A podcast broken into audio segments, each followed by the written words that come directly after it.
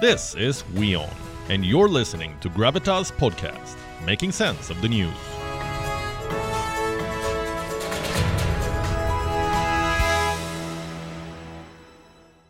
The internet is a pretty polarizing place. Sometimes all it takes to expose the divide is one picture. Like this one of a woman sleeping on the office floor. Who is this woman? Her name is Esther Crawford. She is the director of product management at Twitter. Crawford was clicked sleeping on the office floor. The photograph was uploaded on Twitter by an employee.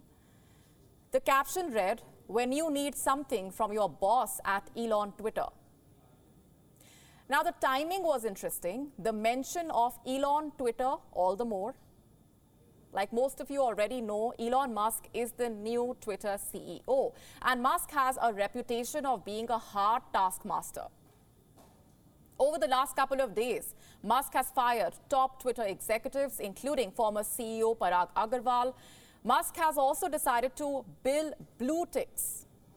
Now, this photo landed in the middle of all of that happening, and it sparked immediate outrage. Musk was branded oppressive. One Twitter user suggested that Musk could move the Twitter headquarters to mainland China. Another questioned Musk's leadership. Now I believe the horror stories from Tesla employees, he added. What stories, you ask? Well, stories about the toxic work culture at Tesla. The EV maker has been accused of overworking its employees with low pay and in unsafe conditions. In 2017, Tesla was questioned by US lawmakers for making its employees sign confidentiality agreements that also, in fact, have been questioned. In fact, as recently as June this year, the Tesla CEO Elon Musk was sued by one of the company's investors. Like we mentioned, Musk's reputation for being a hard task master is well known. But was this image a testament to the same? This is how a Twitter user reacted to the picture. This is immoral and should be a labor violation. The flack that Musk was receiving on the internet was unsurprising given the circumstances. His policies are not the most liked on the internet today. But here's what is trending hashtag how to delete Twitter. So, back to the question Is the image of a sleeping executive testament to a toxic work culture? In Japan, sleeping at work is seen as a sign of hard work. It's an art, an art with a name, in fact, Inemuri. That said, Japan is no torchbearer of work life balance. If anything, the country is seriously sleep deprived. So in this case, it's best we take into account what the sleeping executive had to say for herself. Esther Crawford retweeted her photo. She wrote, when your team is pushing round the clock to meet deadlines, you hashtag sleep where you work. But by then, a part of the polarized internet had already made up its mind that sleeping at work equals to oppression and Musk equals to a bad boss. This top level executive of another firm, for example, tweeted, Elon has you guys pulling all nighters already? To that, a Twitter employee replied, by choice, full stop.